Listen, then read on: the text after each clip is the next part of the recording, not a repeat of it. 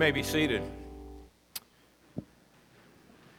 I've been considering uh, a question of late, and here's the question. In fact, I asked this question to my five guys group as we were uh, meeting this past week. What do I want out of life? And just to rephrase that, what do we, you and I, want out of life? And I think some of the answers, not necessarily bad, uh, mostly good, would be I want a happy family. I want a good reputation. I want a job that I love. I want money, uh, possessions. I want a secure future financially. I want friendships. This might be questionable. I want fame. I want prestige. I want power. That, that could be problematic, couldn't it? But, but maybe all of these wants that, that we might uh, verbalize can be summarized in one word I want success. I want to be successful. And when we look at what we want, and especially perhaps the chief answer to that question, I want to be successful, and we answer that question and look at that question from a humanistic perspective, a worldly perspective, I mean, what should we expect? King Solomon in the Bible epitomizes one who reached the pinnacle of success. He had wisdom, wives, wealth, power, and possessions more than any other of the kings of Israel. He had it all. And yet, the book of Ecclesiastes really is a representation of King Solomon's life, maybe written by Solomon himself or written by someone talking about this Solomon like figure. Though King Solomon had it all from a worldly perspective, the refrain that we hear that characterizes his life vanity of vanities all is vanity. In the end, Solomon's success meant very little to him, and in the end, he departed this life alienated from God. So maybe the, the answer, the, the one great answer to the question, what do I want? What do we want out of life? Maybe it shouldn't be success. Maybe it should be, I want a, my life to have meaning. I want my life to count for something. And I've chosen to speak from the book of Ecclesiastes today, the 12th chapter, verses 8 through 14, for this reason. The book of Ecclesiastes teaches, teaches us how to have, how to live a meaningful life. And I want us to reflect upon that today. And in these last verses of the book of Ecclesiastes, we find three things that are of importance to our discussion today. First of all, the preacher, who really represents Solomon, Solomon's view of life, the preacher's false and very problematic conclusion, a warning for you and me today, and then lastly, the truth that life is meaningful if God is at the center of it and the source of it. So let me pray and then we'll read Ecclesiastes 12, 8 through 14. Uh, Father, most of us here today are struggling in some way with life. And most of us here today have probably questioned or asked the question, What do I want out of life? and maybe struggled to even answer it. Some of us today may be fully given over to a worldview that is very humanistic and seeking and running after, chasing the things under the sun, the things of this world. And so, Father, this, this passage of Scripture is very timely for me, maybe very timely for us as we re- reflect upon what a meaningful life is all about from your perspective. And that actually you've called us to such a meaningful life in Christ Jesus. And so we ask you to instruct us today. We pray this in Christ's name. Amen. Ecclesiastes 12, beginning with verse 8. Vanity of vanity, says the preacher, all is vanity. Besides being wise, the preacher also taught the people knowledge, weighing and studying and arranging many proverbs with great care.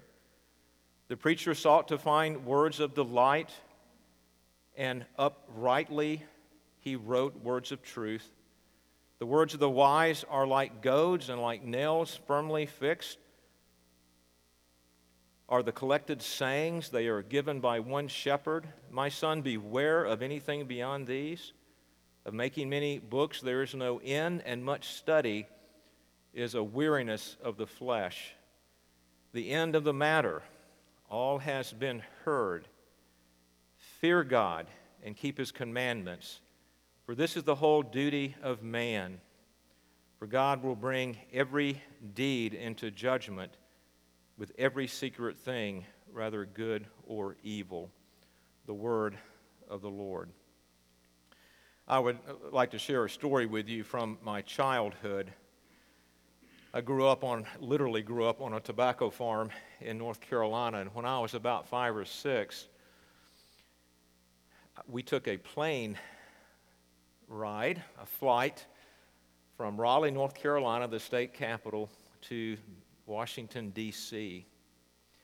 And up until that time, my whole perspective of the world was tobacco fields, tobacco barns, pig stalls, and trapping animals for their fur.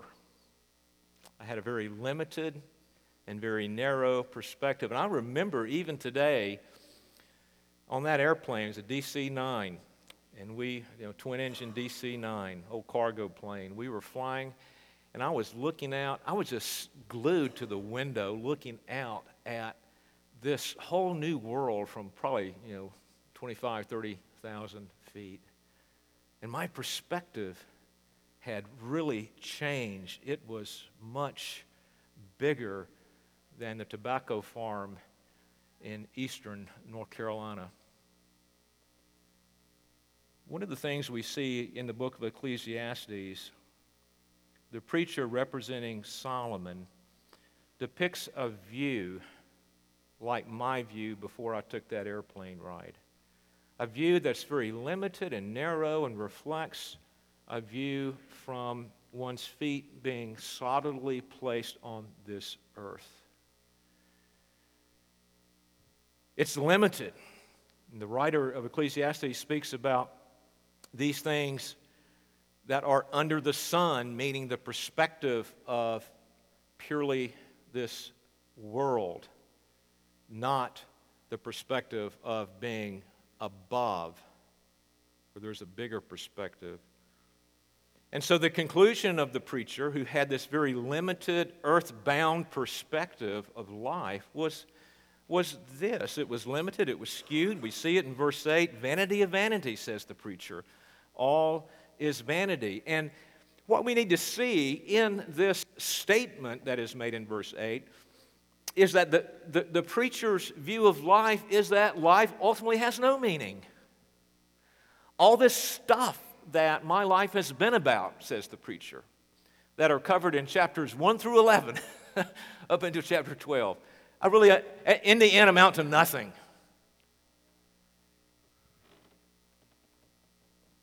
The preacher says at one point in Ecclesiastes, here's, here's what I would encourage us to do eat, drink, and be merry, for tomorrow we die. Boy, isn't that encouraging?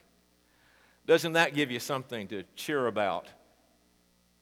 A view of one's life like that. All that we have is just what we have today, and there's really nothing more to it. In verse 9, oddly enough, the narrator calls the preacher wise. He indicates that he is engaged in his work diligently and with great care.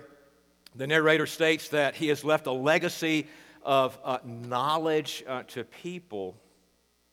And then in verse 10, uh, the, the, the, narrator speaks of the preacher seeking fine words of delight and uprightly writing words of truth. I can't help but think, but this is a literary device to really show the futility of what the preacher has written. Because verses 9 and 10 really are about what the preacher concludes. Vanity of vanities, all is vanity. Hardly a legacy of knowledge, hardly pleasant and upright speech. As Dr. Tremper Longman states, these, these words are troubling and depressing. And you see, the problem with the preacher is that he was viewing life, he was viewing his life, is it meaningful, meaningful from the perspective of being under the sun, a humanistic perspective of life. And it was limited, and it was narrow, and it was false, and it was depressing. Well, what is the effect of this humanistic worldview? This way of, of thinking about life only from this, this, this very limited, earthbound vantage point, what we can see, touch, feel, experience in our day under the sun. We see in verse 11, I think, an answer to this, but it's, it's, it's a little debated. What's debated is the identity of the shepherd in verse 11. You'll notice in the ESV, if you have that version, that shepherd is capitalized in verse 11, meaning that it refers to God. But some commentators, one among them, Tremper Longman, suggests that it doesn't refer to God, but actually refers to the preacher and to the wise teachers of, of the day. And one reason Longman thinks this is that the implements that the shepherd uses are unlike what shepherds use. Shepherds typically guide and direct their sheep using a staff, not a goad. Shepherds lead, they don't drive. And then shepherds typically tender, tenderly care for their sheep. They don't nail them, as the text would indicate here concerning this uh, shepherd. And so, verse 11, though there's debate about this, but one way to take this verse, and I think there's merit to it, is that it's really pointing to a little s shepherd, one like the preacher who views life from a very humanistic perspective and comes to the wrong conclusion. In fact, a conclusion that does goad us, a conclusion that does nail us, a conclusion that stings us instead of cares for us. And how stinging is the conclusion that ultimately life is meaningless under the sun. And whatever we might want out of life, in the end, will amount to absolutely nothing. Stinging, goading philosophy. And the preacher's conclusion is soundly criticized and rejected. And we see this in verse 12 as the narrator gives a warning. And the reference to the son in verse 12 should be taken to include you and me, us. In light of the narrator's assessment of the preacher's uh, conclusion, he warns us hey, don't buy into this false philosophy, this false conclusion that the preacher has made. Remember, his perspective is humanistic, it is earthbound.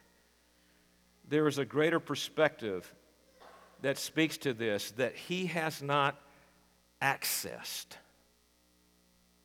In the part of the verse that reads, Of making many books, there is no end. Much study is weariness of the flesh, is not a call to forget about academics, uh, forget about study, but it's simply this it is pointing to the futility of studying humanistic philosophies like that of the preacher because they're limited and they're exhausting to read and they're dangerous to one's soul. And the danger of the preacher's humanistic philosophy is that it goads people to embrace a skewed reality rather than leading them to see the truth as God has given it. This false philosophy of the preacher entraps people in error by nailing this humanistic philosophy into their lives rather than establishing them on the foundations of objective truth, the very Word of God. And so the implication of the warning is this if we embrace the preacher's conclusion, we will wind up like the preacher at the end of our life saying, Everything that I have wanted in life, everything that I have done and pursued in life, my life is vanity of vanities, all is vanity. My life has been meaningless. And how tragically depressing is that? So, thus far, we've, we've considered the preacher and his troubling, problematic conclusion based upon his humanistic perspective of his life and of life in general. And we've also looked at the warning that is given. Don't, Ecclesiastes ends by saying, don't buy into that troubling, erroneous philosophy. Because at the end of the book, the narrator finally comes to set the record straight after all of this speech about life and living under the sun and vanity of vanities. All is meaningless for from chapter 1 until chapter 12 and verse 7. The narrator comes to set the record straight, to give the true biblical perspective, the view from heaven, God's view that teaches life is meaningful. Life has meaning. And verse 13 gives this undeniable, this ultimate conclusion from God's perspective. But before we get to that, we cannot deny the preacher's observation in this fallen world. Life is not fair. Life is not just. Life hurts. Life appears meaningless at times. It does not seem like the best thing actually comes about. Sometimes it does seem like all we have left to do is to eat and drink and be merry, for tomorrow we die. And so we can't deny that, that reality as we look at life from a humanistic perspective. And to be upfront with you, we can't help but look at life from a humanistic perspective. Why? Because we're humans and our feet are planted on this earth. But the narrator calls us to a higher perspective. He calls us, even though we, we can't deny much of what the preacher has said, we're called to look beyond it and to rise above it and to set our gaze and our hope and our heart and our mind and to view our life in light of that perspective like I had when I was in that DC 9 flying from North Carolina to Washington, where it's a much bigger perspective of life. And here's the perspective. Here is, as the preacher says, the end of the matter. This is it. This is the sum total of what you need to know. The end of the matter, the bottom line, the only right, true conclusion the way of finding meaning in life is this fear God and keep His commandments. Fear God and keep His commandments, I want to add, out of love. And how freeing is that? After all this talk about living under the sun and vanity of vanities, we come to this, this climactic point in the book of Ecclesiastes where the narrator, in simple words, just two verses, just really nails the truth into our heart and soul. That's a good nailing, isn't it? And first, he says our duty is before God. He is one to be feared. He and fear here means reverence, honor, respect, and, and worship. He is the ultimate being. He is the sovereign ruler over all. He is the creator and source of life. He is the truth. He is awful. That is the Almighty. He demands our reverence. We are to fear Him. If you want to have meaning in life, fear God.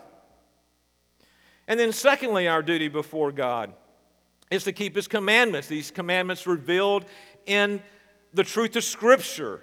You know, we, we tend to think about the Christian life as being so complicated. We, we want to be spiritual, we want to grow spiritually, we, we want to be a dynamic Christian, so forth and so on. We run to the bookstore, we look on the shelf, we find the newest program. We get, now it's, forget the bookstores, now it's the internet. You get on the internet, go to the website. How to, how, how to be a successful Christian, how to be a, a better Christian, how to, how to, how to, how to, and the preacher has none of that. Maybe our problem is we're trying so hard to be a better Christian that we have overlooked the way to be a better Christian, and it's this fear God and keep His commands. I'm just, I've just been floored by how simple the narrator here puts it and how complicated we can make, we can make the, the Christian life. Now, I'm not suggesting that fearing God and obeying Him is simple. I'm suggesting that by grace, the answer is simple. And maybe for us to progress in the Christian life in a way that we would want to, it's a matter of just listening to what the preacher's telling us here. Fear God and keep His commandments. But there's something else, even though it's not overtly written here, I think it's implied uh, throughout. There has to be something to cause us to fear God and, and to o- obey Him. And what is it? I would su- suggest to you that it's love. Jesus summarized the, the Ten Commandments in Matthew 22 love God and love your neighbor as yourself. You see, love for God moves us to fear Him, to reverence Him, to submit to Him, and then to obey His commands. But there's even something more, more basic than our loving God. How, not only should we ask the question, how do we fear God and, and, and how do we obey His commands? It's, love, love God. But how do we love God? How does a dead sinner come to love God? how does one who hates God comes to love God? And the truth of Scripture is this we're able to love God only because He first loved us. 1 John. The love of God for us sinners is demonstrated preeminently in the Father giving His Son, Jesus, to redeem us from our sins and to make us His children. And listen to this to give us access to see the world in a much bigger perspective, the perspective that we find in the Bible. Do you see what happens when God redeems us sinners? He, he does redeem them and deals with their sin and makes them his children, but He just shows us life as it truly is from His perspective through His Word. In this, the love of God was made manifest among us, that God sent His only Son into the world so that we might live through Him. And this is love, not that we loved God, but that He loved us and sent His Son to be the propitiation for our sins. And then another aspect of God's love is this in, um, in, in, in verse 14 that human history will culminate in a day of judgment. In 2 Corinthians 5, 5, Paul says, All humanity will appear before the judgment seat of Christ. But in these verses 13 and 14, I believe the gospel is strongly implied. The end of the matter is to fear God and obey His commands, and this is possible only because of God's redeeming love poured out on us through Jesus Christ for the purpose of giving us a future a life of meaning today and a life of ultimate meaning in the day to come when we spend eternity with God in heaven. Those who are loved by God and fear Him and keep His commandments will not fear that day of judgment, but we will have joy and gladness. The hymn that we often sing before the throne of grace declares the surety, the security we have in Christ as we will stand one day before the judgment seat. And for the people of God, our future, life is meaningful today and in the day to come because of God's love for us in Christ Jesus and the future that we have according to his promises. And what's amazing to me is in just these two short verses, the, the narrator here at Ecclesiastes has declared the truth about why life is meaningful for the people of God who are in Christ Jesus. We are His beloved. We are His redeemed. We are His sons and daughters. We are His treasured possession. We are His people. We have a future. We will be with Him in, in, eternity. I mean, what more needs to be said to communicate to you and me today that our life today and our life to come is meaningful? Not because of what we have done, because of who God is and what He has done in our life. What do you want out of life? We may want many things. But perhaps the greatest thing that we might want is for our life to be meaningful. And if we want that, God has provided a way for that to take place. Ecclesiastes assures us of this that if you're viewing life from a humanistic perspective, your life will not have meaning. But the book of Ecclesiastes also ends with the gospel. For those who are loved by God and are in Christ. And out of that love, love God by fearing and obeying Him, we are guaranteed a meaningful life today and the day to come in heaven.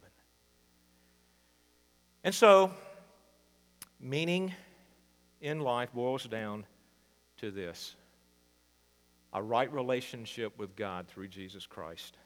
You may be like the preacher, thinking your life has no meaning today. I want you to have meaning, but more, I want you to have Christ. For in Him there is meaning and purpose in life. To have Him means to see your sin, to see your need, to repent, to believe, to trust upon Him. All that we talked about in the sacrament of baptism granted to Thomas today. And then for some of us here today, we may have a right relationship with God, but and we love Jesus, but maybe we've lost a sense of my life really does matter. Maybe we've bought into the preacher's humanistic philosophy. And we're struggling today because we're asking the question, what do I want in a life? But I want money, but I don't have money. I, I want good relationships, but everybody seems to hate me. We, you know, I want to have a happy family, but my family ain't happy. And what I want to say to you, dear brother or sister in Christ, is see the bigger picture. Get up in the airplane. By, have faith and begin to see that meaning in life comes down, as boils down, not even to you loving God, but God loving you.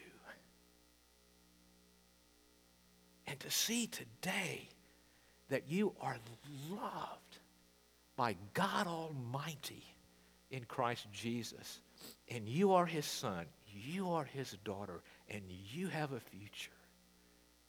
That is a life of meaning. And Ecclesiastes calls us to the gospel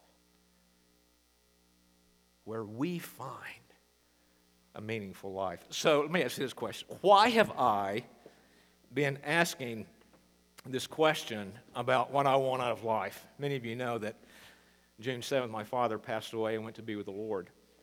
And just a couple of weeks ago, uh, we had his memorial service, and I spoke at the service for the family. And I was thinking, what am I going to say about my dad? Great guy, many, many things to say.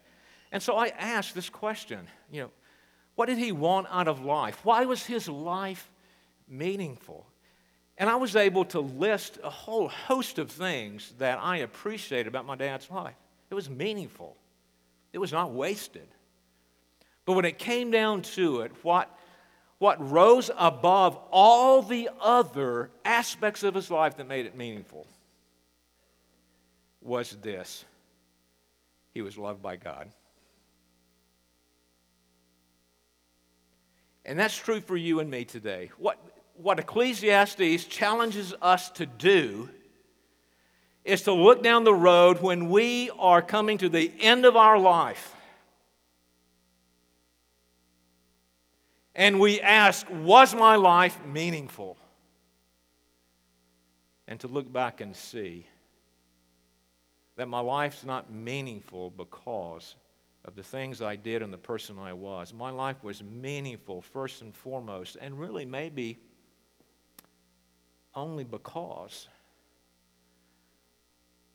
the God of heaven shed his redeeming love upon me in Christ Jesus and made me his son and made me his daughter. And the epitaph that marks John Newton's grave that I read earlier basically says that, doesn't it? That meaning in life comes down to God the Father, God the Son, and God the Holy Spirit loving us and pouring out His grace upon us. What do you want out of life? May we ever answer that question like this more of Christ. Let's pray. Father in heaven, grant us the grace to go to your word that we might have a vision of life, not from this worldly perspective, but from the perspective of heaven itself. That we might see our life as you see our life as we reflect upon it in your word. Our Father, I pray that that you would grant us the grace to understand that our life has meaning not because of who we are or what we do or even what we want, but because of your redeeming love for us. Encourage our hearts today, Lord. Show us your glory and your grace and your mercy. Move us to see life in light of the truth about life that in Christ Jesus, life has meaning. And we pray and ask this in Jesus' name. Amen. Let's close.